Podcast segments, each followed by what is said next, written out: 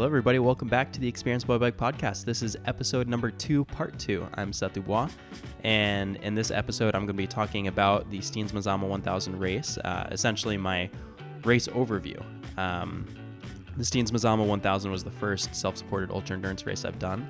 The part one of um, of podcast episode number two goes into my planning for the race and the logistics. So, um, if you're interested in that, feel free to listen to that first. Uh, that may give you give you a little bit of background before launching into this episode. Uh, but yeah, so for this one, I'm just going to be talking about the the race in general and my experience during it. So thanks for tuning in, and I hope you enjoy. All right, moving into the fun stuff. So this is um, I'm going to get into the to the race overview. Uh, so I wake up pretty early. Um, I'd say about a couple hours early before the race. The race started at 7 a.m. if I remember correctly. Um, I I was fortunate to the race starts at the at the Tilikum Bridge in Portland, and I was fortunate enough to live. Um, at the time, I was maybe like a 15 minute bike ride from the start of the race.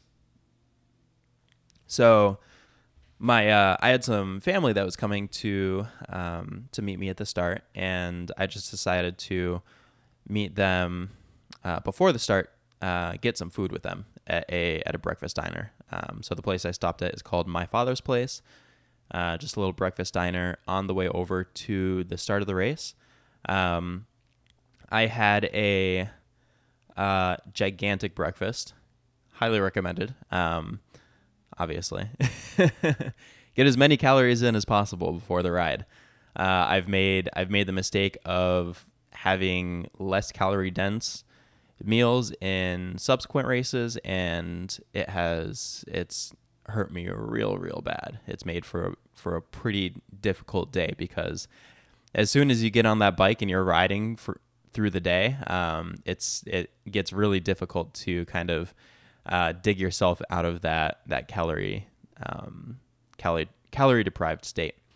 So big breakfast, um, and I also decided to order some extra hash browns. Uh, I had a I had a spare Ziploc baggie in my half frame, um, my half frame bag, and so I ordered some extra extra hash browns stuffed them in this little uh, sandwich baggie, and then put them in my half frame bag. So I had something that was uh, that was calorie dense and easy to eat for the race. Um, the funny thing about this is, uh, while so I I also put a little ketchup on them, um, but these ended up lasting me. Uh, I think it was over two days into the race and um, it was kind of like it was they were very they came i had them um, with me at a very convenient time where i had just run out of uh, most of my food and water um, and then i just had these little hash browns left. I was kind of worried because i had actually forgotten about them that's why i still had them um, and they were they were just sitting in my half zip bag and uh, so I was kind of worried because I'm like, yeah, these are kind of old and they're they're mixed with ketchup. Um, but yeah, it all worked out and I had some spare calories. So, you know, if you can start off with uh, with um, I mean, obviously it's important to start off with food, uh, but I really like to have um, relatively hearty food, not necessarily just like like goo gels and that type of stuff. Um, so yeah, I had I had breakfast with um, with family at the restaurant, and then they drove over to the start of the race, and I ended up riding over. Um, all the uh, all of the racers were kind of just like hanging out and and chatting. Some of the racers from last year were hanging out and chatting. Um, Craig Pauly was there, hanging out with everybody. Um, and yeah, it was kind of just nice and low key. Um, Nathan Jones, the race director, just said a, couple brief things before getting the race started, uh, and then he led everybody on a neutral rollout where um, he was kind of leading the charge, and we all just rode together, uh, pretty pretty easy through um, through the town, And then as we got out of town, Nathan uh, stepped away from the lead, and the the race uh, officially started. So I had, um, unfortunately, had to uh, had to pee real early into the start. Um, I don't remember when, but it was like maybe 20, 30 miles or so. Um, really, really annoying. But uh, apparently, I just had too much coffee or hydrated too well. So I stopped and found a tree, and um, I tried to be as quick as possible. But by the time I got on my bike, uh, pretty much everybody um, that was you know in the in the main pack kind of just rode away from me and I also hit a hit a stoplight at the same time as I got on my bike. So um, yeah, that was a little frustrating, but I think it was a, a good way to not get caught up in in um, I don't know maybe maybe a faster pace or just kind of ride my own race. Um, I found for for these types of events and then also for training, I really really enjoy uh, riding on my own. Um, it's still it's still great to you know to ride with some training buddies for sure. Uh, but there's there's a there's a lot of value for me in um, in doing these races alone because then I'm able to kind of just listen to my body and I feel like I can actually push a little bit better uh, when I'm on my own and when the pressure is just um, the pressure is is not necessarily external but more internal and and me just trying to trying to find that other level for that other level of performance um, based on based on pushing uh, pushing myself for my own means rather than um, you know trying to trying to get away from somebody or, or chase somebody down um, yeah so I I did end up just slowly reeling in the main pack uh, over a handful of miles and ended up catching up to um, the two guys that were that were in the lead, uh, maybe about 50 miles in, Dennis Hahn and Ben Colwill. Um, so we ended up just riding riding together for a couple miles, and then we ended up taking a right onto the Clackamas Highway, um, which ends up uh, heading, which ends up bringing the the race towards Bend. So we take uh, right onto the Clackamas Highway. Um, Ben's in the lead. Uh, I'm right behind him, and Dennis Hahn is uh, is just behind us.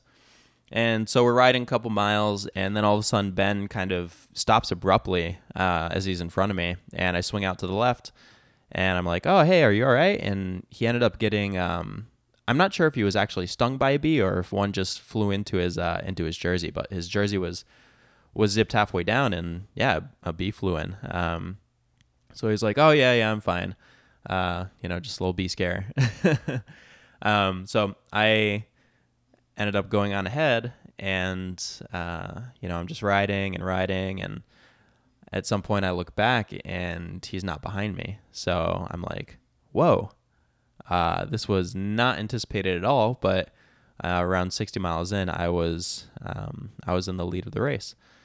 So, uh, yeah. So I'm just like, okay, time to uh, time to see how how much I can hold this. Um, so I just started pressing a little bit and started riding through um, through the Estacada area.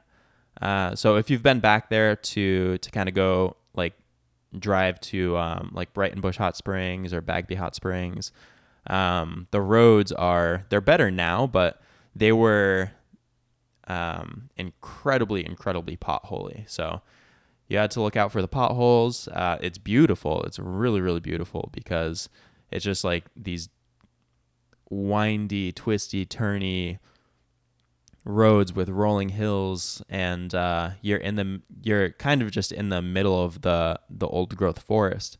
There are massive trees to each side of you, um, and at this time of year, uh, there were just like these little white butterflies out everywhere. Um, so it was it was beautiful. And at first, I thought the butterflies were just like falling leaves. Um, and uh, as I got closer, I noticed it was just a mass of butterflies all over the place. Uh, so many that I was actually getting like slapped in the face as I was as I was riding by these little butterfly wings. Um, so 200 miles in, um, I make it to Detroit Lake, and uh, at this point, uh, at this point, Dennis Hahn ended up catching me uh, because there was there was a little confusion on to the route on my part. Um, so I was just kind of like standing, uh, standing um, at this this little fork, wondering where I should go when Dennis came up on me, and um, then he just, you know, kind of told me the route, and I was like, all right, cool. Um, so we just ended up riding together for a little bit into this rest stop uh, near D- Detroit Lake. Um, I ended up st- stocking up on just quick food options. Dennis sat down to eat, um, and then I was on my way. Uh, one of the food options I chose was a Choco Taco, and that was a terrible mistake. Um, I I hadn't really had issues. I've had like during my randonneers or the brevets, I have I've had some ice cream before because it's a great way to, um, especially on hot days. Like, you know, it's delicious and a great way to to get in some calories. But it did not work for me at that time, and uh, my stomach was really really angry for uh, for maybe I don't know 50 to 75 miles. Um, but I ended up having some. I typically bring some tums with me on these events uh, because uh, obviously number one, your stomach can get upset from all the crap you're eating, but also uh, I've heard that the the calcium carbonate is good for mitigating any potential cramps. Um, uh, yeah, so potentially dual purpose. Um, so I make it into Sisters and um, do a little do a little wa- water resupply, um, and grab some more food.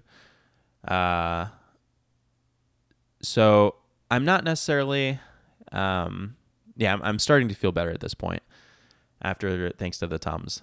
So my uh, my first main like big stop was in was in Bend, which was 200 miles into the race. Um, I may have I may have said my the Detroit Lake stop was 200 miles, but that was actually 100 miles in. So I stop in Bend, and 200 miles into the race, there's a Safeway. Uh, so I just swing in there and I grab a bunch of food. I grab some sandwiches, um, some V8, uh, some snacks, and I just sit down on the on the curb outside uh, to eat as quick as possible. Um, I did pull up trackleaders.com to uh, to kind of see where I was in relation to everybody, and I could tell that Ben and Dennis were were rolling into town pretty quickly. So I just tried to uh, to eat pretty quickly and and get rolling. Um, by this time, it was it was getting a little late. It was getting dark. Um, so as I rolled out, I put on all my headlights, my rear lights, and I was just really excited to to actually start riding into the night. Um, yeah, it was it was an exciting moment for me. Uh, so riding through the night, um, it is it's I you start kind of getting as you leave Bend, you start getting into the um, the more remote uh, part of the ride, uh, where the roads are very very long stretches. Um, it's starting to get pretty dry, uh, so there aren't many trees around, and um, not much traffic. So especially at night, it was great. Um, you know, it made me feel pretty safe. Um, and then also there's there's a lack of light pollution, uh, just because it's it's getting more remote. Um, so as you're riding at night, it is just like it's beautiful. Like the stars are out, um, you can see the stars. Uh, the moon was, I think it was, um, I think it was a new moon. Uh, I don't remember specifically, but the moon wasn't wasn't terribly bright. So, um, uh, yeah, I know. I know the prior year there was a, a full moon um, around the time of the race, so people mentioned that it was a lot easier riding at night just because of that brightness. But we didn't have that, so at least I was able to see a ton of stars. Um, I ended up stopping uh, I ended up starting to to really really get tired around um, let's see around two to three in the morning. Um, I was you know kind of just kind of just lacking motivation of um, of being on the bike and wanting to wanting to get some sleep. Uh, but at the same time, I was like, man, I am I'm leading right now. I did not expect this. You got to keep it going. So I started. I tried to. Uh, I think it was Riley or Brothers, Oregon. Um, around 300 miles in, I decided to make my first stop and try to do a uh, a, a, really quick like power nap. Um, so I ended up stopping in uh, at this little rest stop where they had these like cement individual uh, bathrooms, and they were pretty big. It was like maybe I don't know, maybe like eight by ten feet or you know something like that. It, pretty pretty decent size, and they're all individual. Um, and I had through my through my little bit of research uh, with with bike packing and ultra endurance racing, you know, you hear a lot about people just sleeping in these things because it pr- protects you from the elements. You can lock the door. Um, it's safe. It's warmer. So I was just like, all right, whatever. I'm gonna do it. I'm gonna I'm gonna go into this little you know bathroom. Um, I laid out my little foam pad. I pulled out my bivy, and um, I tried to uh, tried to sleep. It did not work. I was so I was laying kind of next to the the door, um, which was as far away from the toilet as possible, and uh, there was a breeze coming through the door, which was just really really cold. Um, and even if I was in my bivy, it didn't really help. Um, there were flies, uh, you know, just buzzing around, which was really really irritating.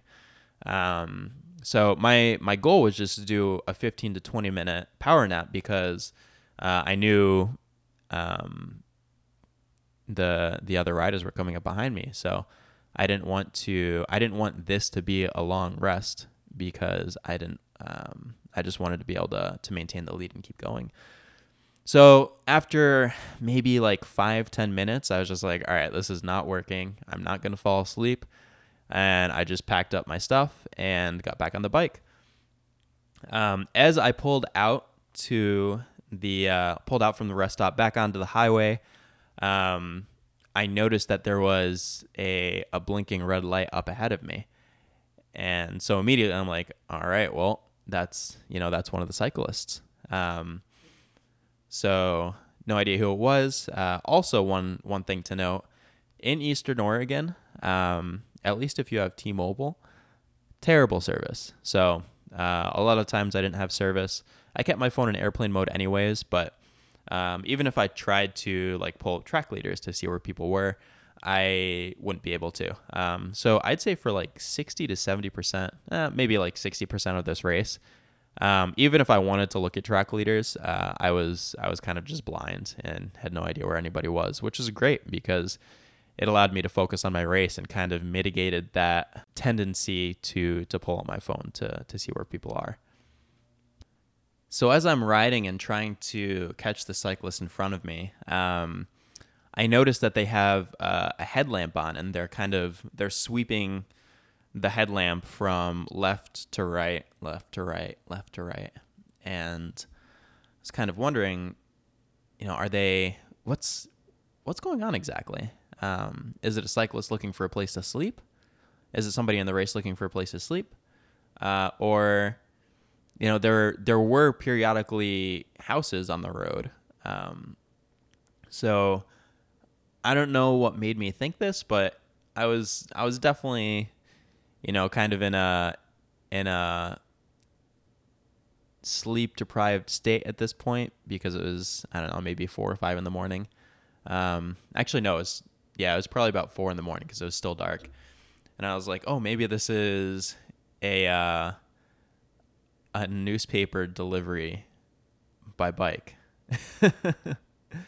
no idea why I thought that. Um, but it took I don't know, it took maybe 20 30 minutes to to catch up uh, to the cyclist and it ended up being Ben. Um, but uh, I for some reason I like I said hi. Um, I didn't realize it was Ben. It was dark, uh, and I just wasn't thinking straight. And so I was just like hi, and I kept riding.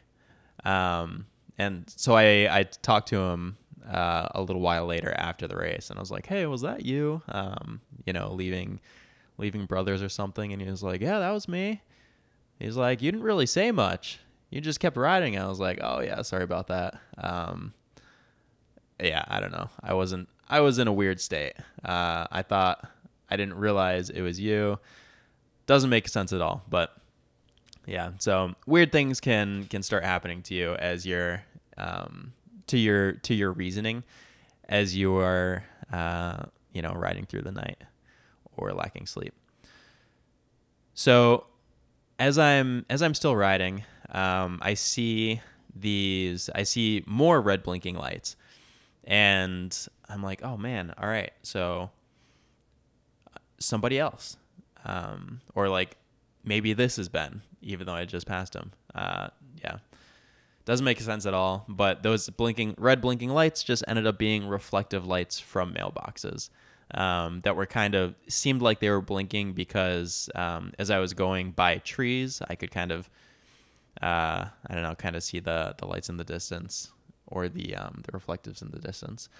But yeah, you're I mean, your mind just plays super weird tricks on you. As I was riding through the night, um, I I thought I saw uh, saw like glimpses of animals, um, you know, just popping out from the brush and you know it could have been the fact at some at some points, but um, it was very uh, it happened a lot. So I'm I'm assuming I didn't see you know rabbits and um, uh, penguins popping out of the brush in Eastern Oregon. Uh, the penguins were were later on. That was a couple days in. Um, so the uh, as the you know as the sun's rising, um, it's just it's just beautiful again because I'm on these long straight roads which are really really mind numbing. Uh, but at the same time, at least they're kind of rolling, so it's not just you know flat and straight. There wasn't really any bad wind, so I can't complain about that.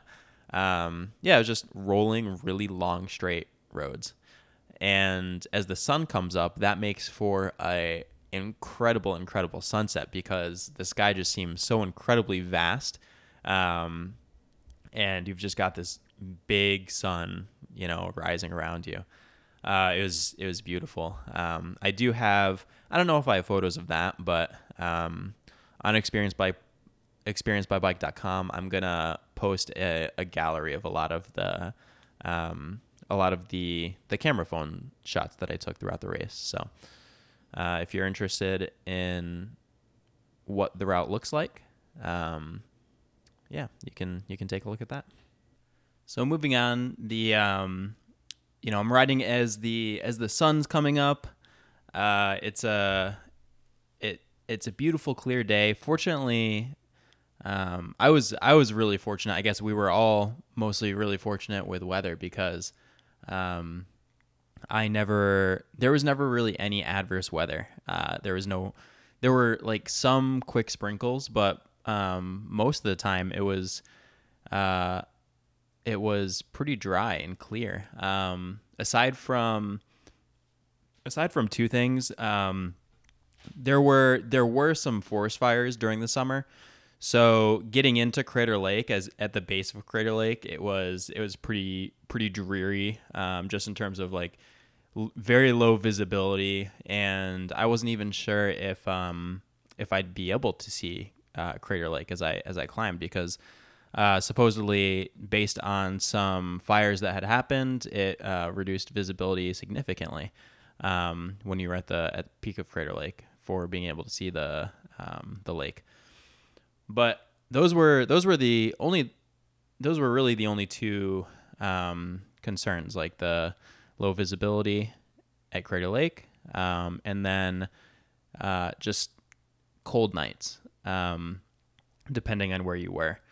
Uh, so I was just riding through this, um, riding along the road, heading, riding along the uh, the highway, heading into, um, what is it? I think it's Brothers.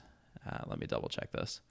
No, Burns. Heading into Burns, which is pretty much like the last major stop. It's there's just like a big truck stop uh, where you can get food and um, and water, all that type of stuff. So um, I headed into Burns. I stopped there. Um, I did have some service, so I pulled up track leaders and I noticed Ben was uh, a couple miles away from me. Um, so I tried to make the the stop as quick as possible before just riding on. And then from Burns, uh, I believe it's about 50 miles until you get to uh, Frenchglen. So as you as you hit Burns, that is um, we end up we're riding mostly east, going from uh, Portland, Oregon to Burns, and then as we hit Burns, we start riding south uh, towards Frenchglen, which is the which is a, a really really small town, super cute small town that's at the base of the Steens Mountain. Um, so there's about 50 miles to uh, to get to Frenchglen from Burns. So I just stocked up um, at the uh, at the gas station, headed out, started riding, and yet again these these roads are um, they're just awesome. Like it's it's such a long stretch. You can see so far ahead of you, um, and it it does make it a little bit mind numbing, but at the same time, uh, I just thought it was really cool and kind of meditative in a way, um, for me at least. Uh, so you can just kind of focus on your cadence, um, you know, listen to some music, listen to a podcast, an audiobook, whatever you have saved on your saved on your phone, uh, or just enjoy the um, you know the surroundings with no music. Uh, I I've actually found that um, as I'm getting tired, especially at night, I can I can stay awake significantly better and not listening to anything. Um, sometimes I need it just for like a, a little motivation boost, but uh, it actually I actually stay awake much better um, not not listening to anything because sometimes I can kind of tune out and then there's this like little like uh, you know this like voice in the back of my head, voice in my ears, or like some music that kind of just like drones on and um, ends up kind of putting me to sleep. Uh, but I don't know. That's just that's just me. That's what I found. Um, yeah, so moving on, I'm I'm riding along these super super long roads um, from Burns into Frenchglen, and I'm trying to see if I can spot. Uh, you can. I was able to kind of like see uh, the mountainous region in the distance um, for the Steens Mountain, and I was trying to figure out which one was Steens, um, which I, I really couldn't tell at this point because I was still miles and miles away. Um, but uh, it took it took quite a while just getting to Frenchglen. Um, you kind of you kind of round this round this bend uh, that opens up the view to the town um, after like 30 to 40 miles. And so it's, you know, just one of those things where you're like, oh, yes, finally, I see the town. I actually can see where I'm headed rather than just like this vast distance in front of you. Um, so it's super exciting. Uh, just just seeing the town and um, getting to the point of of rolling in. And so there's Frenchglen has a has a little hotel uh, that has a restaurant in it, and then there's a convenience store next to it. Um, so the tricky thing is the the restaurant is actually like a family like a family dining situation um, or like a community dining situation. So you actually have to reserve it reserve a specific time to eat there. Um, so I kind of just I chose not to do that uh, because I figured it'd be a lot quicker just going into the convenience store and grabbing food and water. Um, and then also I chose not to reserve a hotel that night because um, I was I was trying not to not to uh, waste time by by staying in locations. I just wanted to find a really quick camp to or a really quick location to do some stealth camping when I decided to sleep. Um, so I rolled into Frenchglen and let me see. I've got uh, I've got some notes. So I pulled into the race started on on July 6th. I think I said July 9th earlier, but it started on July 6th. I pulled into Frenchglen July 7th at 11 a.m. That is 386 miles into the race.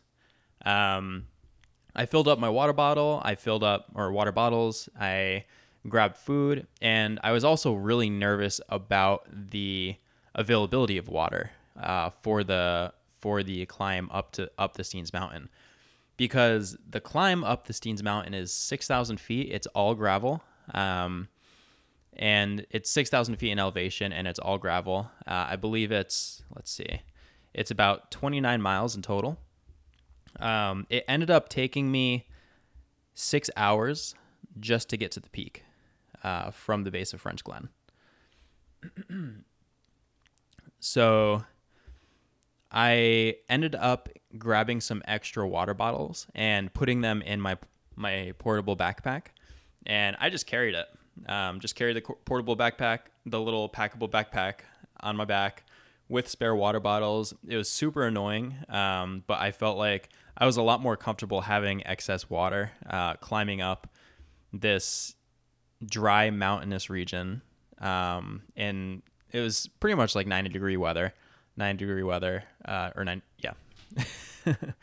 um, and I had I had my UV arm protection things on, arm sleeves on. I put my buff on because the the ride up, since it's all gravelly, there are still cars going up and down all the way up to the peak and coming back down. And when they drive by you, it just it just kicks up plumes of dust. Um, and so I had my I had my wool buff on uh, to to kind of protect myself from that, and then also to protect myself from the sun. So I leave the um, I pulled into Frenchglen 11, around 11 a.m. Uh, I took a little while in the convenience store, honestly, because I was just kind of nervous. I was like, man, this is super hot. Um, do I really want to be climbing this like midday? Should I try to take a take a short nap right now? Uh, but I just decided to keep on keep on going. Um, so I left Frenchglen around 11:30 a.m. and just started my trek up the Steens Mountain. Um, it starts off pretty simple. There is a little bit of washboard before you, washboard on the gravel before you actually get to climbing, um, and then once you get climbing, you just climb and climb and climb, and it's super twisty and turny. Um, there are so many, so many false summits. You think you're finally there and you think you see it, and you just keep climbing more. And then you finally do end up seeing it, and it's seeing the peak, and it's still like an hour to two hours until you get to the top. Um, so it just it never it never seems to end. um, I was riding on 30C tires. The the gravel was was pretty well packed. Um, there were some loose sections, so most of the time I was just sitting on my saddle um, to to keep my weight on my rear tire so that um, so that the the tire wasn't slipping out by you know by standing up and shifting my weight forward and removing that traction from the rear tire. So a lot of it was just sitting and spinning the whole time. Um, I actually never ended up using the spare water bottles that I had uh, packed in my backpack. So I the um, I had two 750 milliliters and then one 500 milliliter. Uh, that was enough for me for the six hours climbing. Uh, by the time I finally started getting to the top, or actually by the time I got to the top, um, there's there's a point where you know you can kind of you can kind of choose to ride but it's it's a little bit more technical. Um, so i just dismounted and before you get to the peak it's maybe like a 10 5 to 10 minute um, uh, hike a bike to the actual peak. And and, I, and as i was doing that um, there weren't many people up there there were maybe like i don't know there were i think there were two cars i saw maybe three to five people at the little parking area. Um, but as I was climbing up uh, the hike a bike section, somebody comes up to me and they're like, Seth? I was like, uh, what? Yeah. And they're like, oh, we're, um, he's like, oh, I'm, I'm following the, uh, the Steens Mazam 1000 race. You're kicking ass. I was like, "Oh, thank you. I really appreciate it." Um, it was just really surprising to see somebody at the peak of this mountain that I just climbed for six hours, and they knew what I was doing. Um, it was amazing. It ended up being um, his name's Braden Clough, and he took some awesome, awesome photos of me. Um, I got, uh, I think he sent me three or four that are just super, super cool. They're all of me hiking, uh, hiking, walking my bike. Um, but you know, at, at that point, I could have, I could have been riding. It wasn't too terrible, um, but I just didn't feel like getting back on my bike to get off it again uh, as I got to the peak. So I wish I was riding the bike when he took those photos, but whatever. Um, they're still super, super cool. And there was somebody else that he was with who was taking a video. Um, and uh, so I just gave a little talk about um, about the bike I was using and my gear and stuff uh, for the video. Um, I I hung out at the peak for just a just a brief moment, um, talking to Braden. Sorry, I forget I forget the name of the other guy who was there. Um, so it was just it was nice to to actually see people and talk to people for a little bit because um, it you know gets a little lonely just being out on the road uh, for hours on end and not seeing anybody. So I turn around, start descending, and um, I end up riding by Ben and Dennis uh, on my descent, and they're really not too far behind. So I was like, that was kind of a wake up call to me. Like, oh, maybe I I really did take way too much time in that little convenience store in Frenchglen. um, or maybe I talked too much at the peak, but uh, whatever. It was, you know, it's always in hindsight. And um, it was, I was enjoying the moment. Um, but yeah, so I ride by them and I end up, uh, it take it took me about two hours and 20 minutes to actually descend the mountain and reach Frenchglen. So I left the I left the uh, the town Frenchglen at, at 11:30 a.m. and I ended up arriving at 6:40 p.m. By the time I pulled in, I went into the um, the Frenchglen restaurant uh, because um, oh oh yeah yeah so uh, backtrack a little bit I to the Frenchglen restaurant and hotel has like this big grass field to the left of it, which is beautiful. Um, so I was like, oh, it just looked like this, you know, nice plush grass and grass, and it was 640, so um, it wasn't terribly warm. And I was like, you know what, I'll just, I should just find a uh, a little bit of shade and try to do a power, try to take a power nap, because I was definitely exhausted. Uh, the climbing that long kept me awake. The descent kept me awake because it was it was gravelly and I had to I had to pay attention. But as soon as I started like hitting hitting flat ground and rolling into Frenchglen, I, I realized like, yeah, I'm tired. I you know, I really haven't slept yet. Um, I I tried to, but I haven't, and maybe it's maybe this is a good time to do so.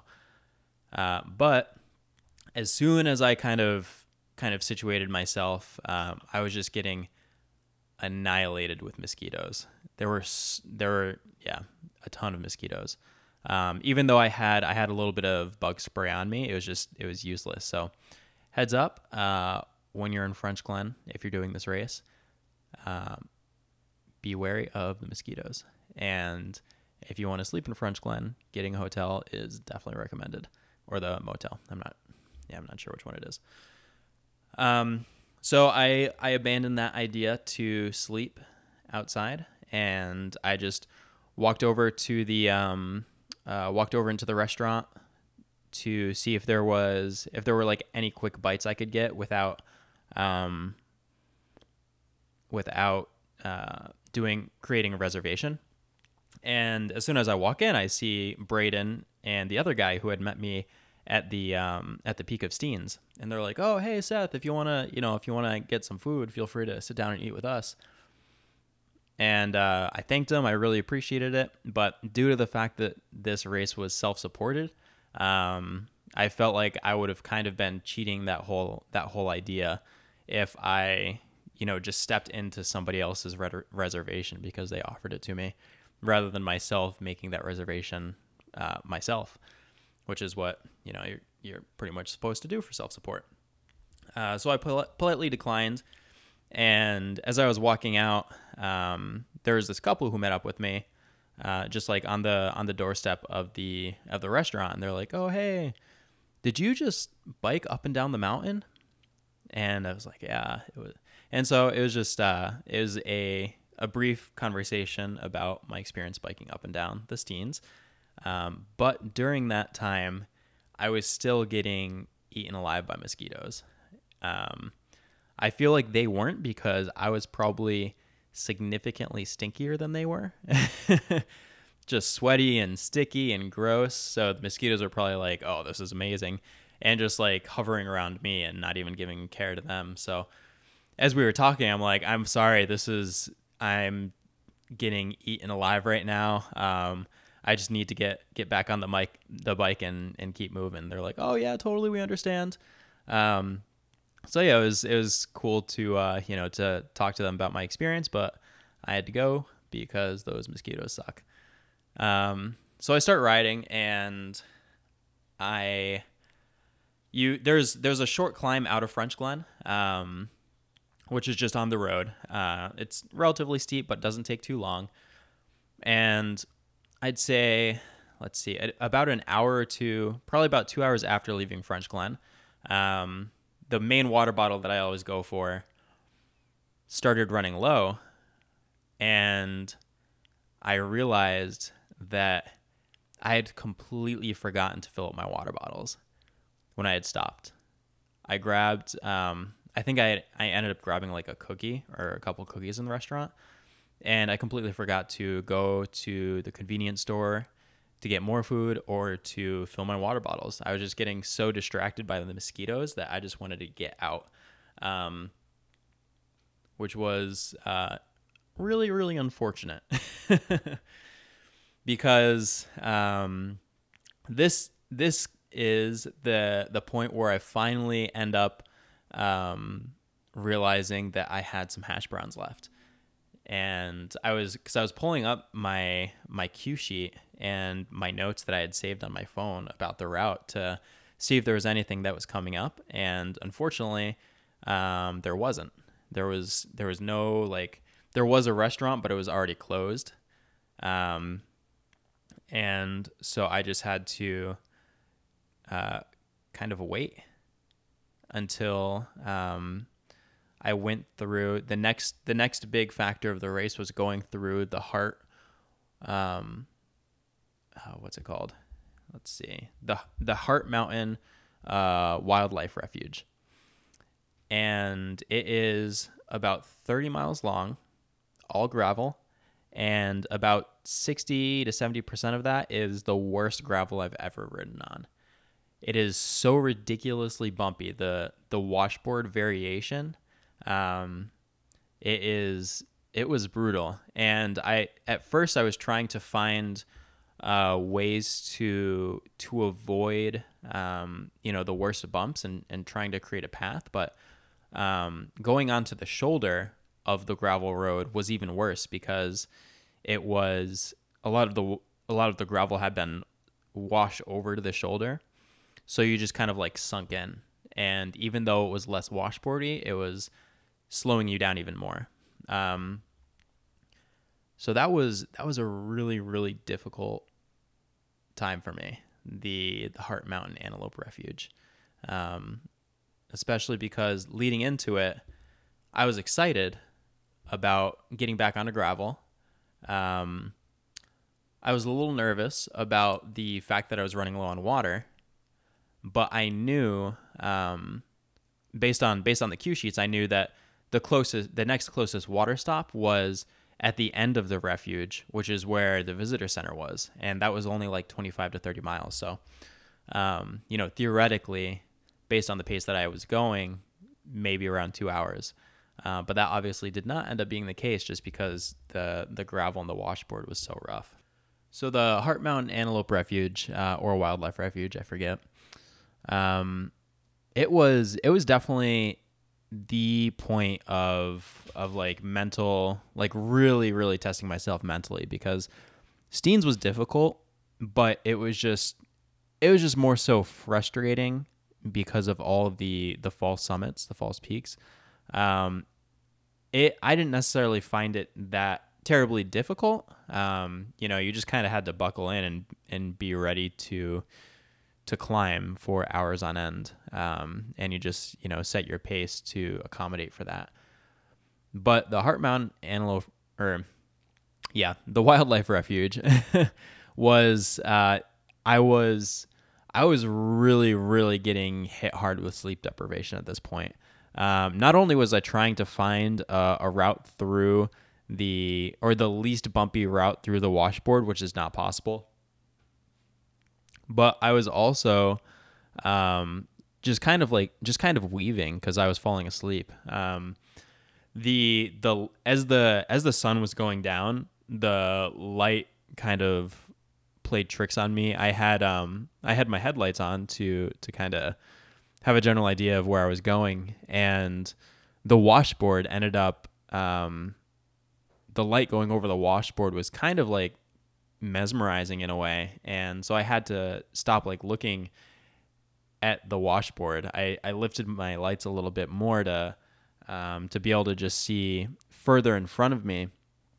And uh, that started playing tricks on me too because I started thinking that I I, I would see people like in the brush um, to the side of the roads to the sides of the road because the road it was just it was just a gravel road. And then to the left and to the right was was just some like it wasn't necessarily dense brush but um you know it was just it was all all brush and it was already dark uh difficult to see.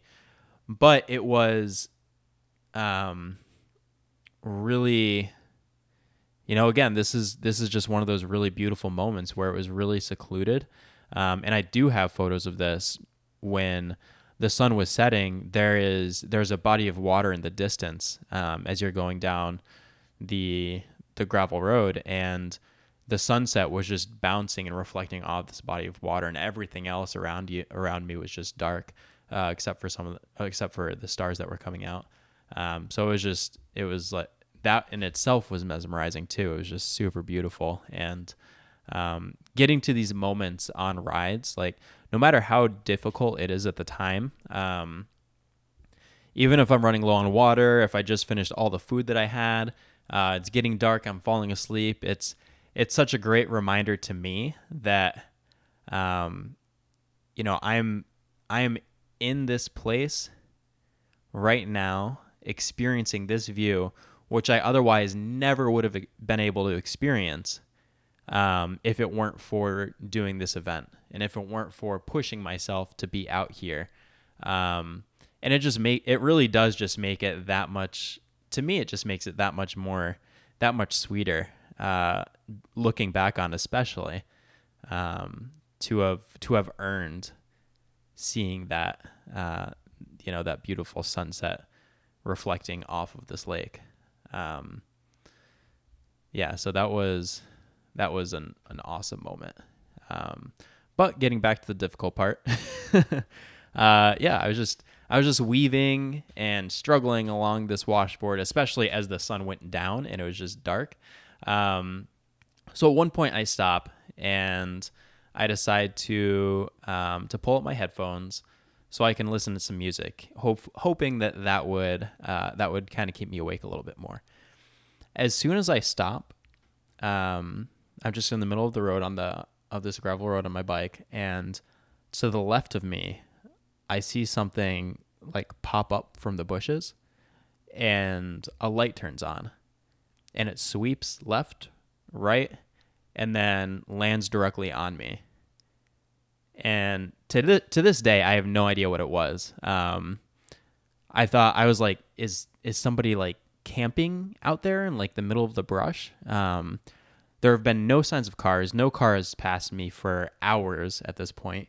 Uh, it was just really creepy, and and especially for it being like late at night, um, being on this you know a bike. I can't really go too far on the too fast on the road. Um, so without thinking or without you know pulling out my headphones, I just started riding again. I'm like, get out of here. Uh, no idea who that is, but uh, at at this point, you know, I'm just exhausted. And my mind was playing tricks on me. Um, so I was just a little nervous. And even if it was just you know somebody camping who didn't mean any harm, um, it's it was just uh, it was just a very eerie eerie moment for me. Um, so as you know, especially already like seeing, kind of thinking I saw stuff in the in the brush from the light playing tricks on my eyes. Um, so yeah, just started going again. That woke me up a little bit, and within maybe ten to fifteen minutes, there uh, a light started shining behind me and coming closer, and I was like, oh my god, is this is this like that person? Like, what's going on? Why are they why are they following me? Why are they trying to track me down?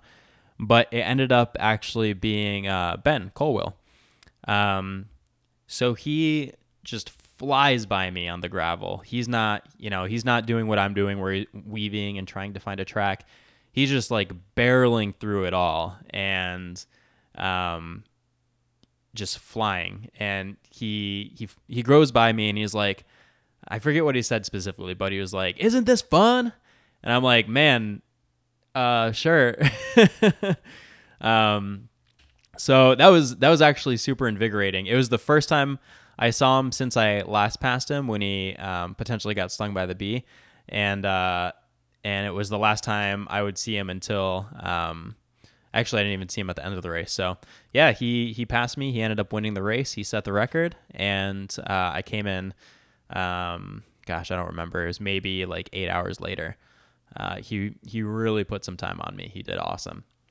So yeah, so it was it was a great, uh, actually great having him pass me because that kind of took the the worry off me about whatever this random person may have been, and it was just nice to like kind of have company, even though we weren't running together. It, I was still able to see him ahead of me, and also um, it made me feel more comfortable about uh, really just like pushing my bike over over the washboard because it's um, it was the first time I'd really encountered rough washboard. Uh, I've I've encountered rough, or I've had more experience with with washboard at this point. But honestly, it was just it was super jarring to me, and I was really worried about um, you know like messing up my my carbon fork or my wheels or something. So I was I was not really attacking it too aggressively.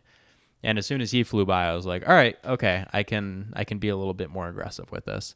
Um, even though if it if it felt more uncomfortable. So for a little while, I tried um, keeping up with him, and it was just it was just not possible. So I went back into settling into my my own rhythm, um, and just tried to keep an eye on like his his rear light and try to keep pace with that.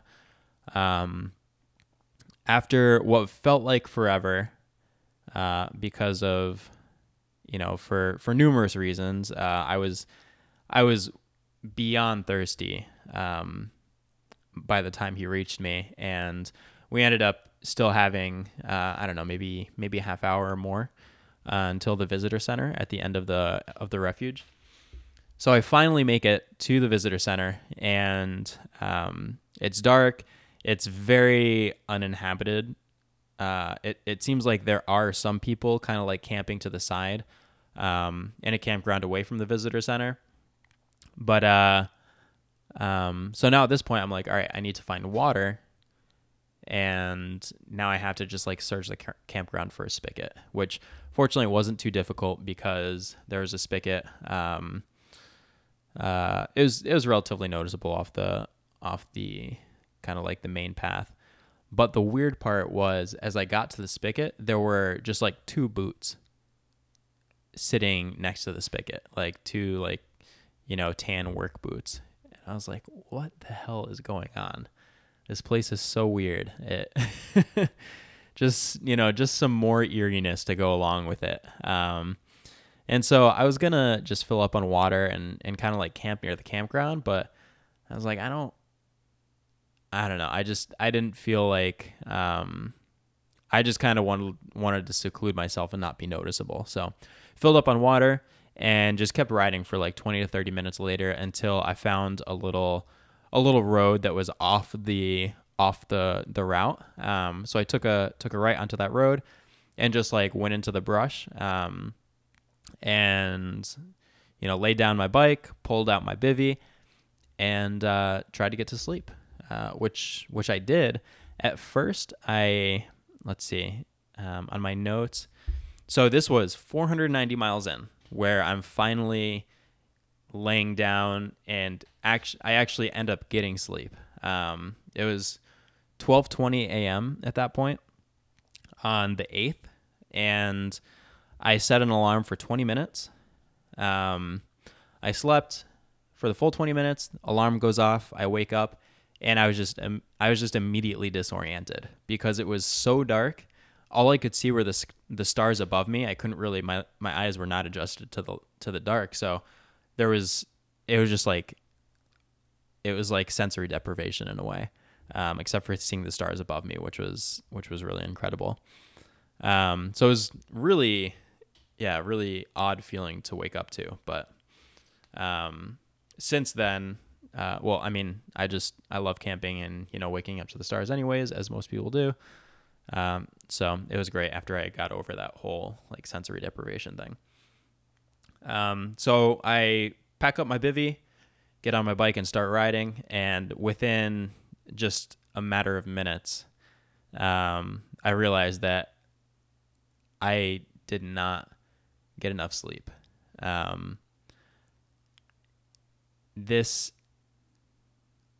th- at this point I'm starting to realize or since this since this point and since this experience I've realized um, sleep deprivation is really like it affects you in in like an exponential factor and um and its effects are cumulative. So uh, really finding a a pattern and a method that works for you to to maintain um, maintain a little bit of of uh, recovery via sleep rather than just like pushing yourself to the edge until you're fully until it's like completely required out of out of necessity of keeping you like awake on the bike or something um yeah so i found out that i should have slept earlier because that 20 minutes did nothing um, i was weaving back and forth on the gravel road again and within 40 minutes i just decided to sleep again um, this time I set my alarm for an hour.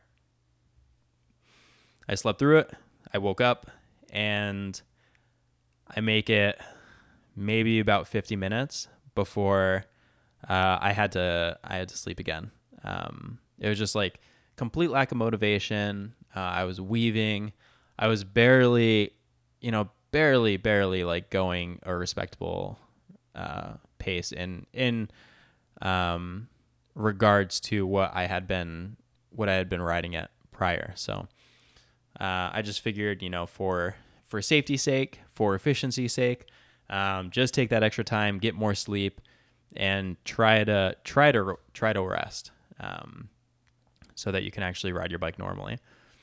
And so that third that third time finally kind of did the trick. Um, I was at, at this point the the sun was starting to come out. I think I I think it was about four in the morning at this point. Um, and you know when they say when you talk about when people talk about the witching hours between I think it's like two or four in the morning or or like one and three. I don't I don't remember specifically, but like that time frame between between one to four is without a doubt the the absolute um, you know hardest in terms of like mentally and then and then just in terms of like uh, lights lights playing games with you, your mind playing games with you.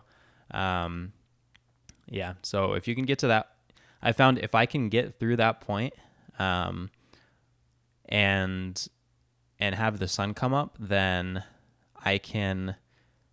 Uh, I immediately kind of feel reinvigorated. Um, in in subsequent races, I've been able to to kind of ride through that point and into the into the sunrise um, through the sunrise, and uh, and then all of a sudden I'm just I'm awake again. Um, it's it's pretty amazing, but again, it goes back into um, you know finding find a routine that works best for you because uh, mid um, minimal sleep for short races is great. I mean, it's not great. It's possible, um, but for longer races, having a routine is definitely uh, definitely necessary. So as the sun comes up, um, my next stop is into Lakeview.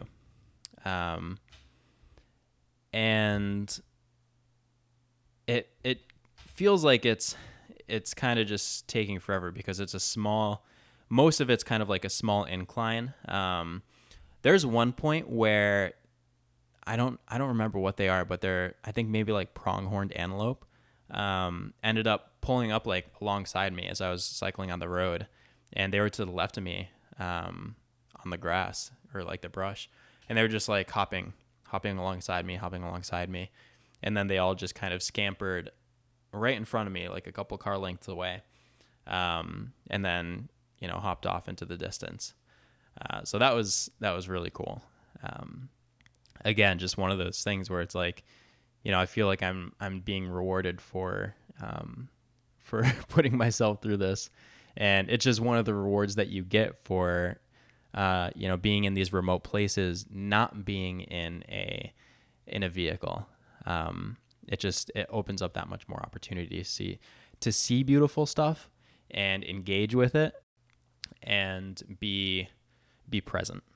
So I finally I finally as I mentioned I finally slept about 490 miles into the ride uh, while I was just leaving the Hart uh, Mountain Antelope Refuge, uh, the wildlife refuge, and Lakeview was uh, 60 miles away.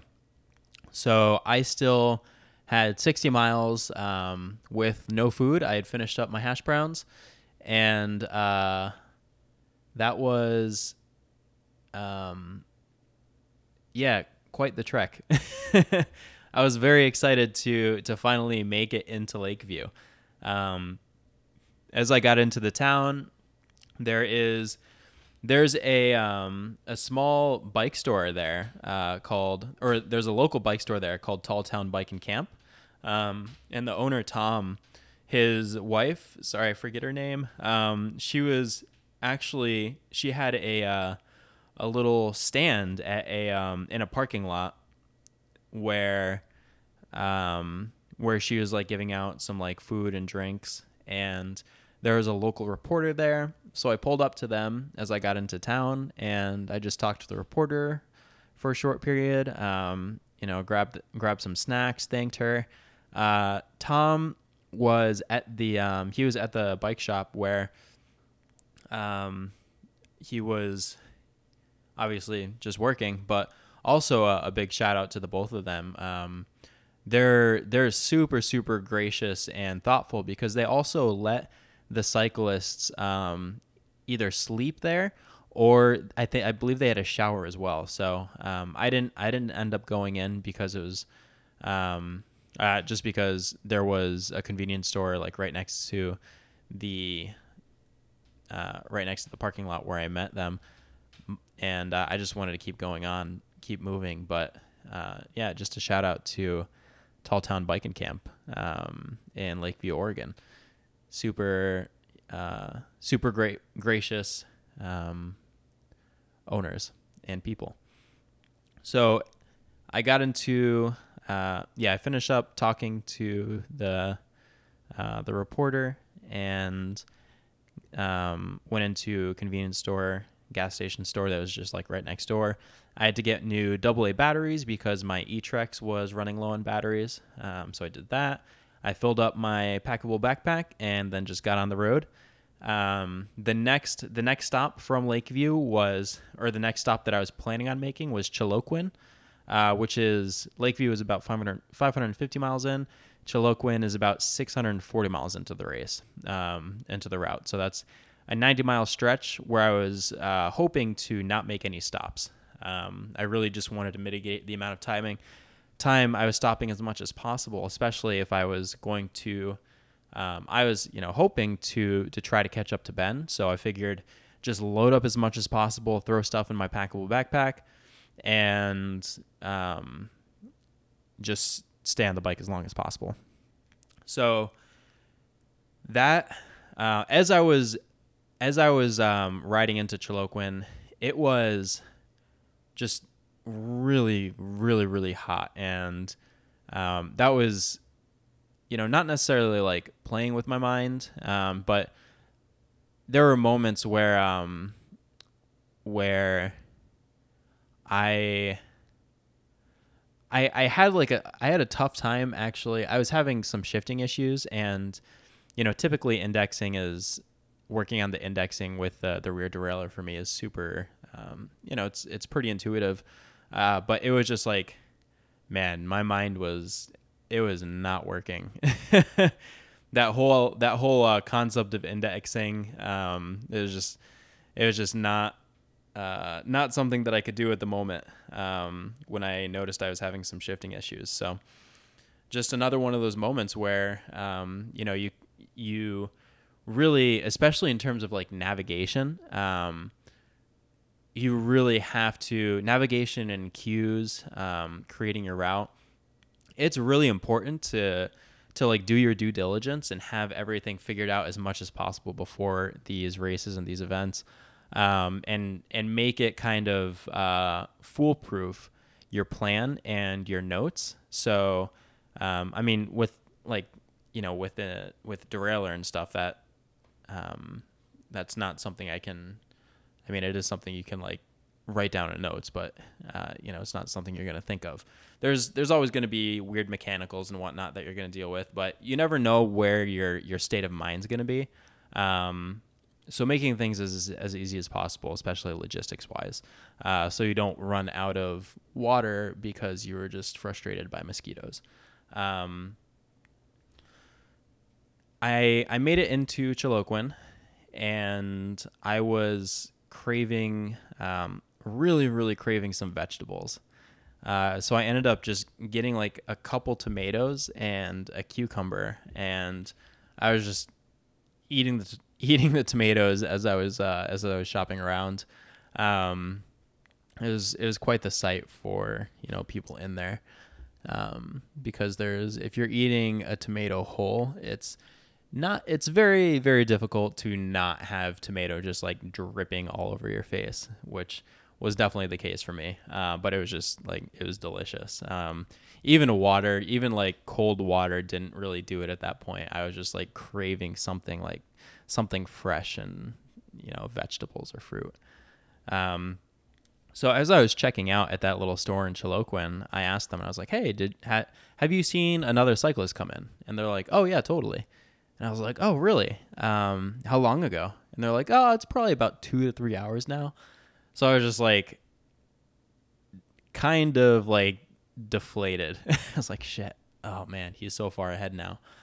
Um, but regardless, I, you know, you just gotta you gotta keep on moving, and you never know what's gonna happen these rides in these rides. Um, so I started.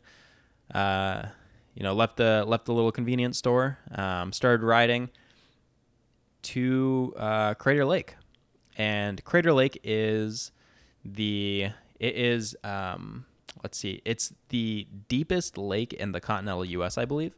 Uh, I forget how long the climb was to the to the peak, um, maybe like two thousand feet or something, but the the race goes around the cir- the circumference of the lake, which is about 42 miles, and I believe that's about 4,000 feet in elevation um, throughout that. It's just like rolling up and down, up and down. Um, but it's beautiful because, um, you know, you get to see Crater Lake, uh, which fortunately I was able to because the, um, because the, you know, the the forest fire that I was worried about, the smoke, um, didn't was it it it was not there at that point. Um, it had already it already had already moved on, so it was beautiful.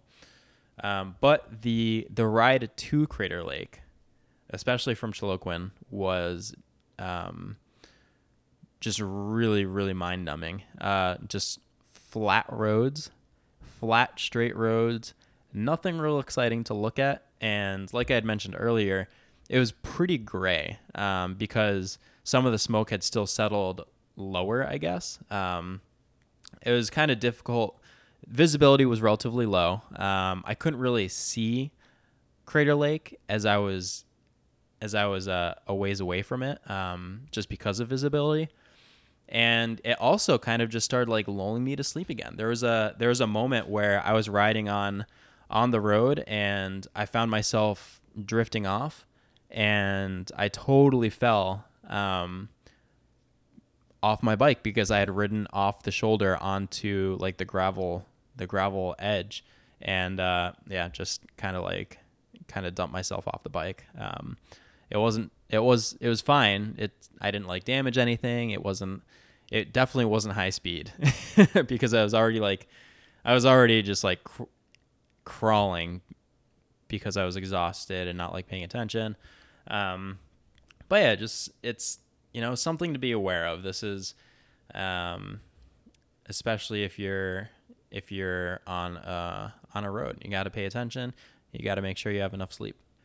As I got to the base of Crater Lake and finally started climbing, um, I was I was really looking forward to it because I was so ready to get off these really really boring flat straight roads um, long flat straight roads. It was uh, yeah just exciting to start climbing. And then i had never been to crater lake before. So um, again also really exciting to have my first time being at crater lake um, doing it by cycling around the circumference of it and riding up to it. Um, so yeah super excited. Uh, so i just started trying to hammer as much as possible like the climb to the the climb to the top um, my whole thought process was just try to try to push it, push as much as possible on the uphills um, because I feel like that's a strength of mine. So I thought maybe that would be a way to like start slowly reeling in Ben. Um, it never happened. He was way, way, way ahead of me at this point. Um, but that's where my mind was at that point. And regardless, um, you know, it was, uh, regardless, it what it it kept me in a uh, in a in a really positive mental state, um, kind of having that, uh, you know, having that motivation. So, I did a couple different things to to make the climb um, go by faster for me.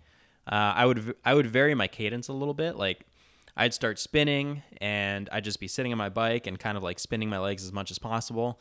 And then I would shift into a couple in a into a gear a little bit harder and then stand up and start pressing again. Um, it was a great way to to also just like take pressure off of um, off of my saddle area.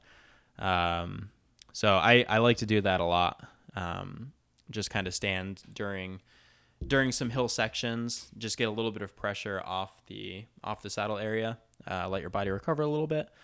Fortunately, I never really had um, had too much issues with saddle sores or anything. I was really diligent in just using wet wipes um, to to keep my uh, to keep my chamois like the my shorts and and myself clean, and then I was applying um, chamois butter uh, relatively relatively dig- diligently, uh, maybe like every every four to six hours, and then I would just use those those wet wipes to you know clean myself and also clean off the old chamois butter, put on reapply some new stuff.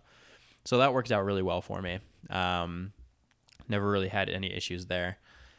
Um, so going back to actually climbing the climbing crater, up to Crater Lake, I was um, so I was at the point where I was just sitting down and I had my head down. I was just like spinning and spinning and spinning, and a couple cars ahead of me, um, or a car ahead of me, just like honked, and so that makes me look up. And as soon as I look up, I notice it was a car that's uh, that's in the in the lane in my in the oncoming lane, but it stopped it stopped like maybe three car lengths in front of me because maybe two car lengths ahead of me was a black bear. Um, so immediately I stop, and the bear looks at the cars, it looks at me, doesn't have a care in the world, and it just saunters across the road and off into the bushes. uh, thankfully. But yeah, it's just like it was like, all right, yeah, traffic. I'm gonna look left. I'm gonna look right. Good to go. Okay, see you guys later. Um, it was pretty wild. First time I've ever seen a bear in the wild, um, and did not expect to see it as I was biking up Crater Lake. Um, yeah, so that was pretty cool, and I'm glad that it was as uh, as chill as it was. Um, so the Crater Lake climb takes a while. Doesn't take as long as Steens Mountain.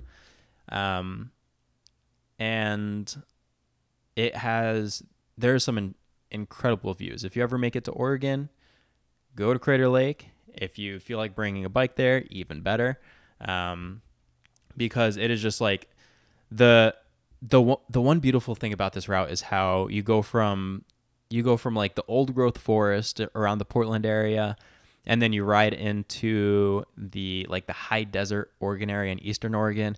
And then you come to Crater Lake where it's you know where it's uh as you get to the peak of Crater Lake there's just like this massive crystal blue lake surrounded by um, by forest. Uh, so the route and Oregon in general just has you know tremendous variety of beauty. Um, so I was very fortunate that this was my first uh, first event um, of this of this uh, magnitude, and that it took place in Oregon. Um, so going back to uh, my ride around Crater Lake, it ended up um, being pretty uh, pretty lonely, honestly, for it because I hadn't really seen anybody um, since I talked to the to the guy at in the Martin Chiloquin, and I was kind of excited just to have like you know getting to Crater Lake. There was there will most likely be some like tourists and um, you know some some action like people around, but I saw one car and nobody else. Um, maybe it was just a factor of me me getting there a little bit later. Uh, I I ended up getting to the to the peak of Crater Lake, I think maybe around 8:30. Um, so I didn't really see anybody, and then uh, the rest of it just ended up like it just started getting darker and darker and darker as I was riding. Um, so it was uh, kind of unfortunate, and especially like at first I was like, "Hey, this is super exciting! Like I'm doing this. I'm seeing Crater Lake for the first time um, on my bike." Uh, but as I was as I was riding, I'm like, "All right, this is cool."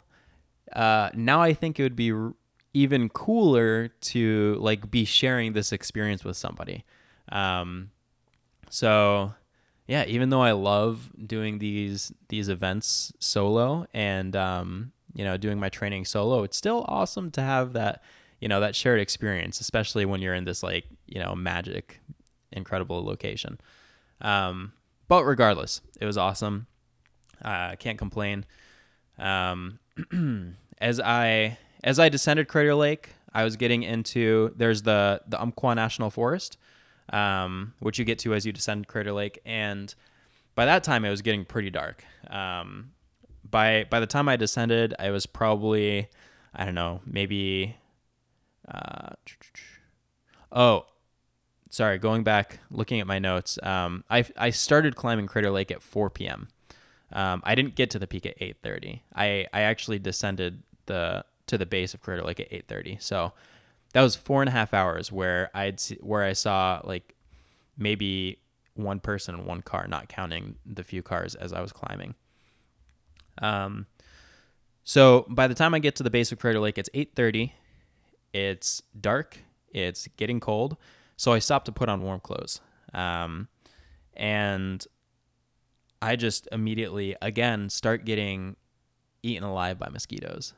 Uh, it was just super frustrating. So I, I just like I took a bunch of stuff out of my saddlebag and I just had it like all strewn across the like the ground um, to make things easier to to find my clothes, put them on. And um, side note, this is also another thing to practice uh, in training and on your multi-day events.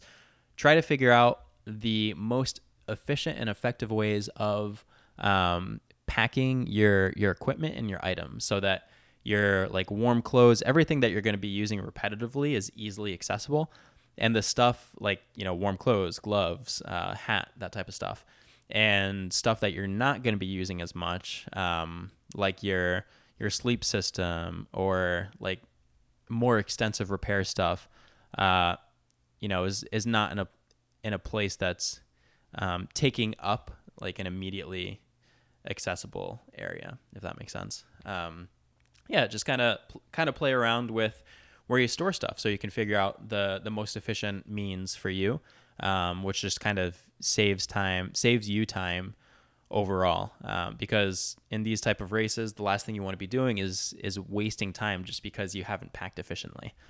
Uh, so that's uh, definitely something I learned during this race. So as I was um, as I was getting my warm clothes on, I I was looking at the cue sheet and I noticed that um, you know this is this is a general a general theme for me. Um, realizing trying to figure out where to get water because I had completely forgotten to get water at the uh, at the cabin in Crater Lake um, or the I forget what it is, just like the resort area there. Completely bypassed it and forgot, and um, was running low on water.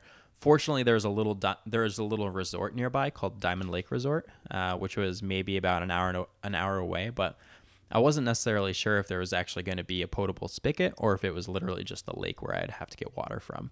Um, so I didn't have a filter on me. I do have a Sawyer Mini water filter, um, but at this point, I only had um, I only had purification tablets, and when I looked at them, when I read the instructions, it stated that they had to stay, um, that you shouldn't drink the water for I think it was maybe 90 minutes um, after the the tablets went in, so that they could properly dissolve and disinfect.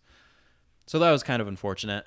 Um, but fortunately, by the time I made Diamond Lake, I realized that there was a potable spigot and I didn't have to worry about the tablets. But moving forward, also, um, just something to keep in mind pay attention to your, your hydration means. Um, if you just use tablets, are they going to be immediately effective or do you have to wait? Um, I'm, I'm a big proponent of the Sawyer Mini mini filter because it's um it's relatively quick and I don't have to wait for any any means of effectiveness. But I do actually hold on to just a couple purification tablets because, you know, they're so lightweight, they're easy to pack. Um, if I, for any reason, end up losing the Sawyer filter or if it ends up getting kind of clogged, then I've got those tablets as a backup.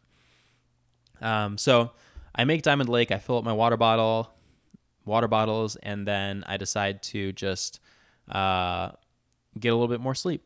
Um, I lay out my bivy. I set an alarm for about an hour and I slept through it.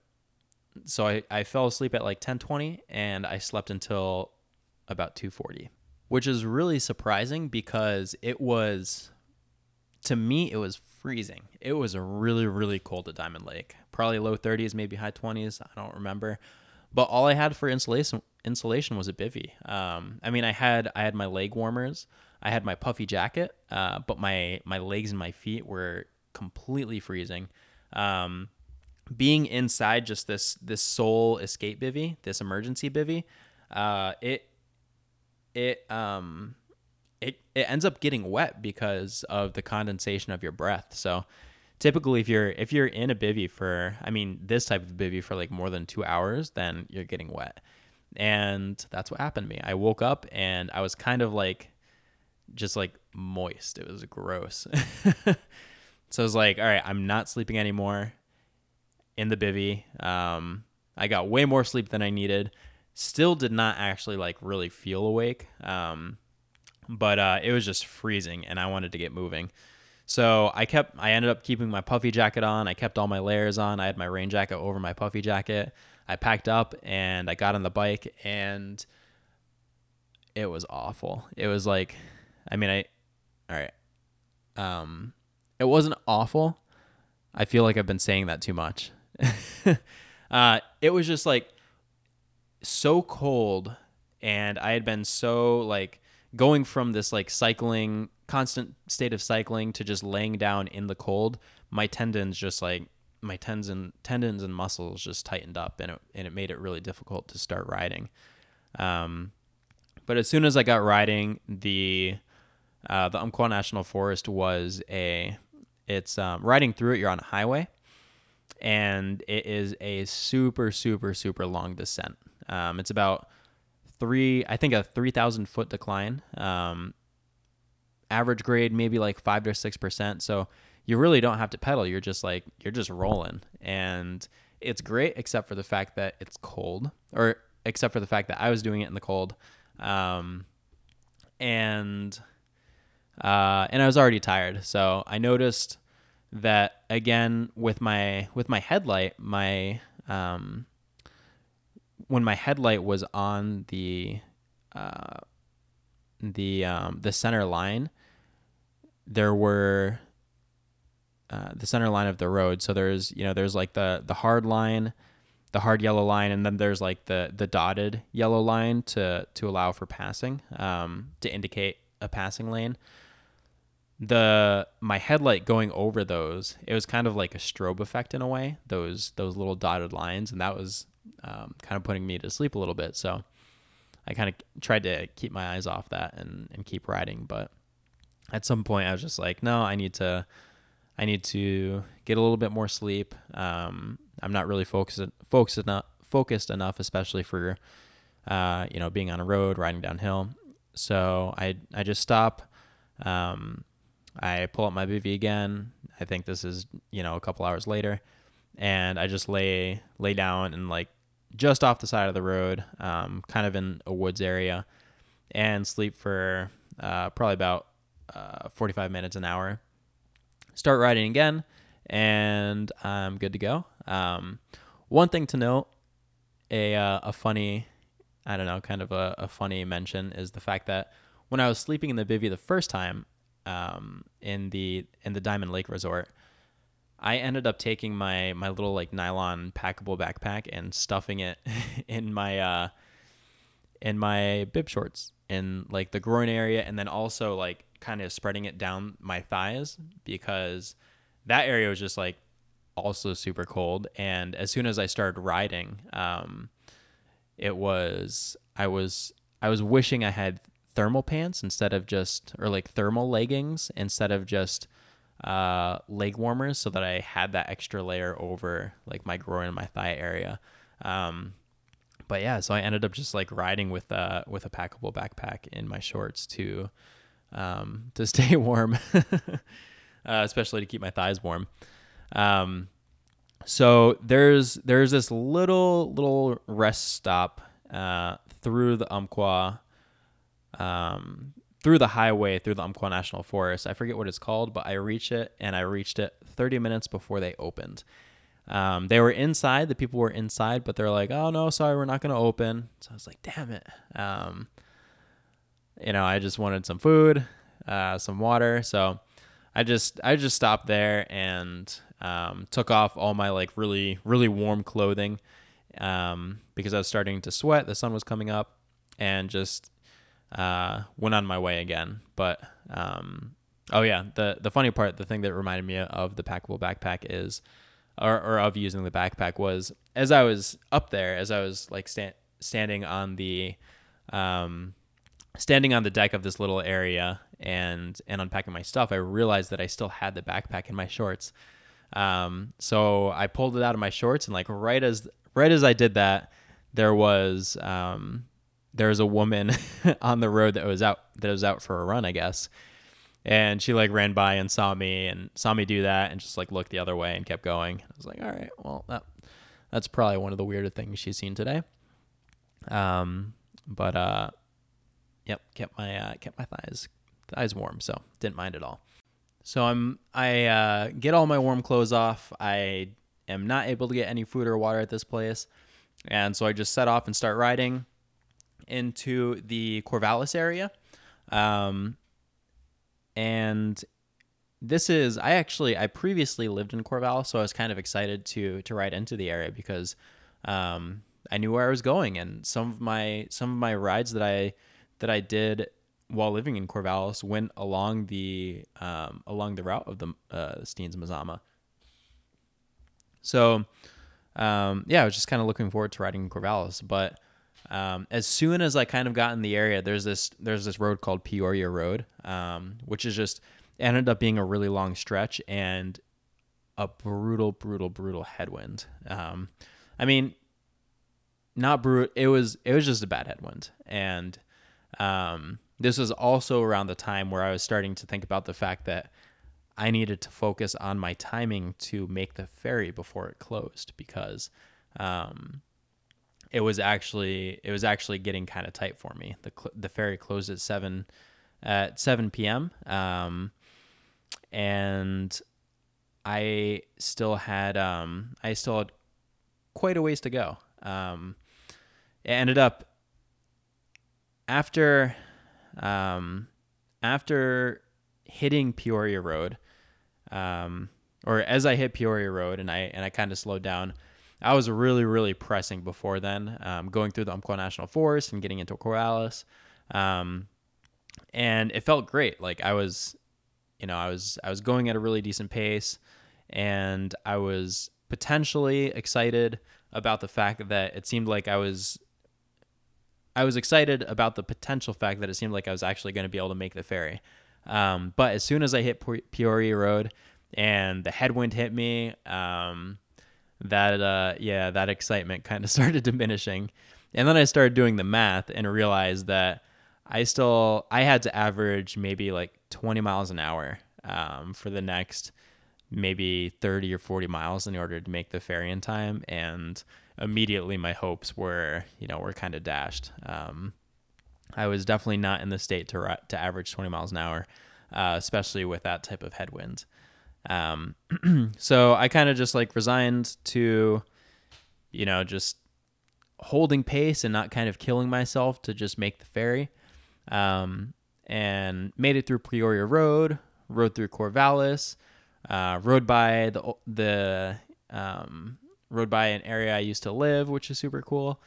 And then there was actually, as I was riding through Corvallis, there was a, a couple um, just like standing outside on the road and they were cheering me on. They were like, hey, Seth, good job. And at first I was like, oh, I, you know, if you're listening, um, I'm sorry, I don't realize, I don't know who you are. Uh, and I was trying to I was trying to realize if I knew if I knew who you were at the time, if I should should know you from living in Corvallis, but um, I'm not sure. Uh, so thanks thanks for the cheering. It was awesome. Um, sorry if I didn't recognize you.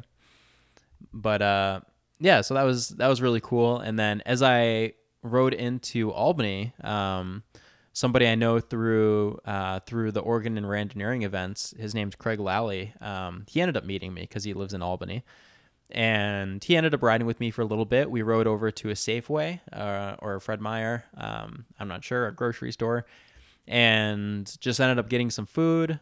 Uh, ben was way ahead of me at this point. Uh, I realized I wasn't gonna be able to make the ferry crossing, so.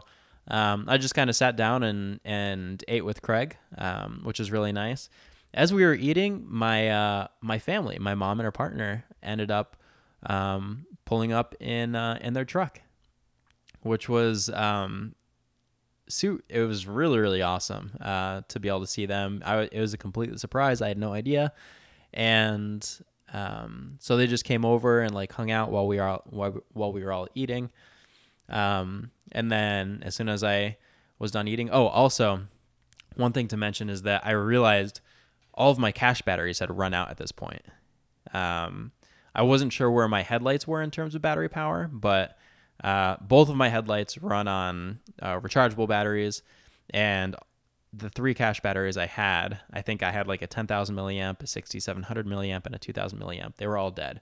Um, so as I was sitting down eating, I was I had that I had all of these things charging, just hoping that uh, it would be enough for um, for this final night.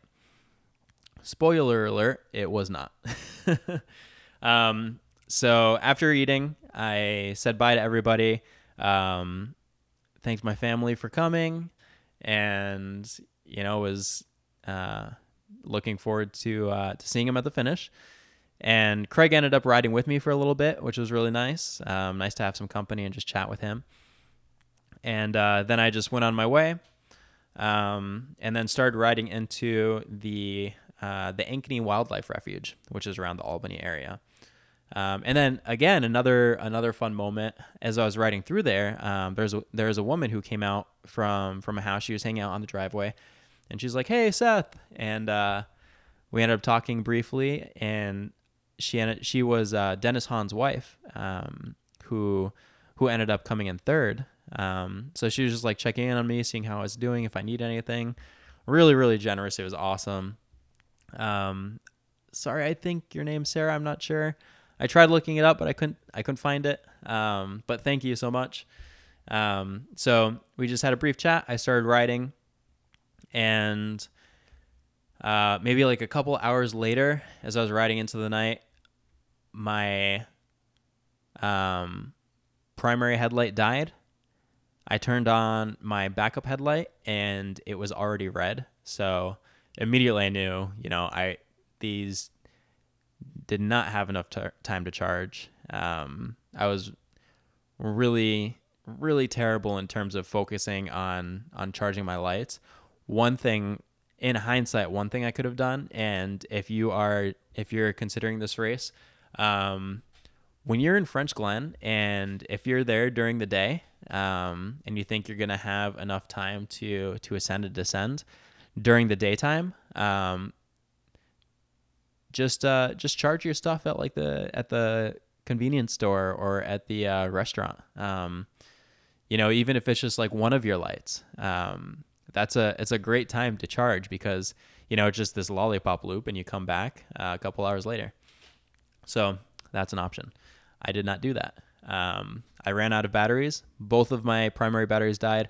All I had left for the rest of the night, um, from like 10 o'clock on, was my little headlight, which took takes a single AA battery, and it's barely 100 lumens. Um, so that was really really difficult. Just being able to see what was ahead of me, um, it slowed me down and it also just kind of it made me tired because you know having having much dimmer lighting um, it you know it doesn't keep you awake as much uh, and then also i so i ended up missing the ferry i had to add on a 20 minute detour to get around the the little water area or the lake because i didn't want to wait until 7 a.m to make the next ferry.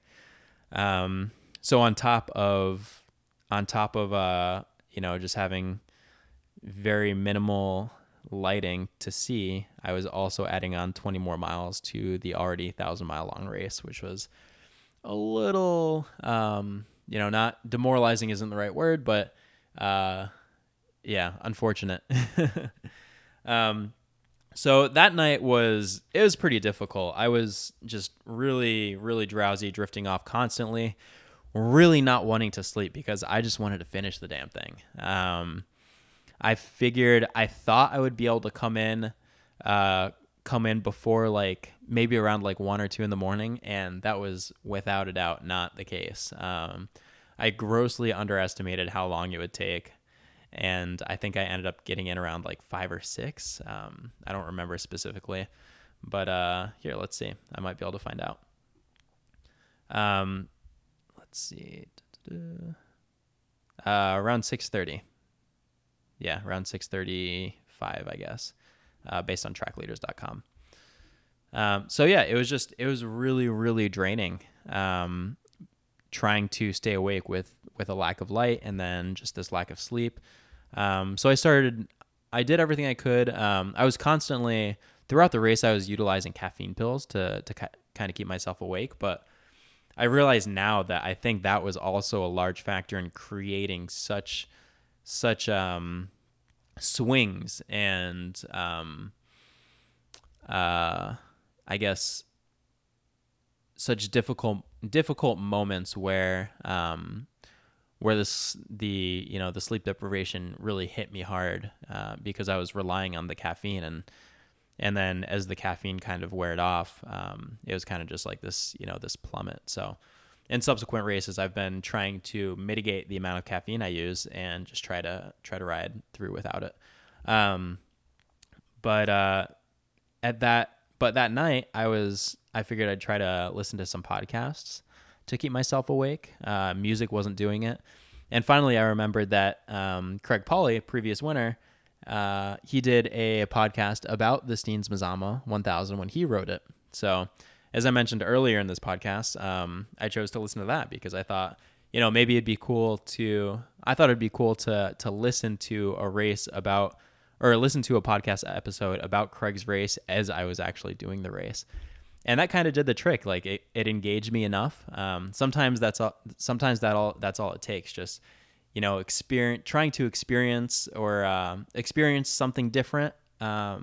Find find something different to engage your mind. Um, sometimes it's like just randomly howling or singing. Um, and then sometimes it's just like finding finding something to listen to that actually engages you. So thank you Sprocket Podcast and thank you Craig for the interview because that uh, was was awesome and uh, kept me awake uh, most of the time to the finish.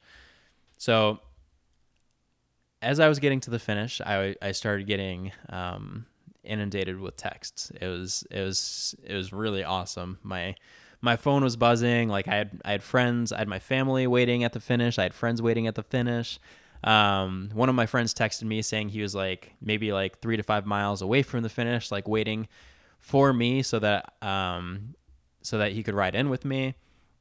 Uh, so it was as exhausted as I was, and I even had to take a couple moments to like stop the bike and just like recollect myself, um, get back on the bike, and keep moving. Uh, as difficult as that final night was, it was, um, you know, just so incredible rolling in to. Uh, so my friend Adam, thanks Adam for meeting me. Um, he rode with me as we rode into the finish, and my mom was there at the finish. Um, uh, her partner Sandy, my other mom, and um, then just a bunch of my friends. Um, let's see, uh, Eric. Eric was there. Andrea was there. Um, John was there. Logan. Uh, let's see, DBR, who is the one who told me about the Steens Mazama, and then of course Adam. Um, Eric and Andrea made a um, made a little trophy for me out of like this big water jug, and then they put a PBR on top of it, and they had like a bunch of candy, um, candy next to it, which is which is really thoughtful. Um, it was just yeah, it was really exciting to just roll in and have friends there, even though it was super early. Um, and uh, I kind of just like gave a brief overview of my gear. I was I was really excited to just like talk to people. Um, and I probably smelled, I definitely smelled terrible. Um, there are some photos, there'll be photos on the website of me at the finish, and you can definitely tell I'm a little exhausted. Um, my mom and uh, and Sandy, they um, they ended up renting a, a, hotel in the Portland area, so they could um, so they ended up just like just picking me up at the finish, um, we grabbed some food. I forget where. Uh, just grabbed some sandwiches and stuff, and just rode over to drove over to the hotel so that um that I could just you know uh, crash. um, I ended up I was watching TV um, in bed as I was eating, and uh, and I just ended up falling asleep uh, with a sandwich in hand. So that was um and i mean that wasn't even that wasn't even like uh i finished at 6.30 in the morning. So that was probably in the afternoon or something. Um and then i just like ended up sleeping through the day. So yeah that's the that's the story of the steens mazama 1000 um of my experience during it. Uh hopefully hopefully that was entertaining. Uh i would i would greatly appreciate any uh any feedback and any um, any requests for podcast episodes or questions. Um, yeah. As a wrap up, I'd also like to uh, to state that during my during my time researching um, this sport and going through YouTube videos and podcasts, all that stuff, I was really grateful for the people who were transparent in their in their um, experiences with the sport of ultra endurance cycling, but also who are willing to share um, share their knowledge and take the time to share their knowledge of the sport uh, to make it more accessible and um, and make it seem seem more attainable. Because some of this stuff, like you know, doing a thousand mile ride or even just like a, a multi day adventure, can be can be daunting for anybody. So it's great to to have these have these people and organizations that are um, that are sharing and um, and making it uh, you know making the the sport more connected. And ultimately, that's what led me to uh, creating a podcast because um, I'm relatively new to the sport, and I figured as I'm learning um, from these experiences, I can share uh, what I've gained in knowledge. Um, I can share my experiences, and then also I can interview people who um, who are also experienced athletes, talented athletes, um, uh, knowledgeable bike packers, and people who are involved in developing the community and making it more inclusive. All right, so that wraps part two of the Steens Mazama 1000 episode. I hope you enjoyed. If you uh, if you'd like to, I'd really appreciate if you subscribe to the podcast and then went to iTunes to uh, to leave a comment and rate the podcast. That would help with visibility, and it would just help uh, give me feedback to make the podcast better. In this upcoming episode, number three, I will be talking with Meaghan Hackinen. Meaghan's a writer and ultra endurance cyclist from Vancouver, British Columbia. Uh, Meaghan just recently published a travel memoir titled South Away The Pacific Coast on Two Wheels. Meaghan's a finisher of the Trans Am, the North Cape 4000, Paris Brest Paris, and just recently, she was the World 24 Hour Time Trial Champion and course record holder in the women's division with a distance of 460.8 miles. So, in this episode, we're mostly going to be discussing Meaghan's experience racing the North Cape 4000. Um, so, tune in. It's a it's a great conversation, and I hope you enjoy.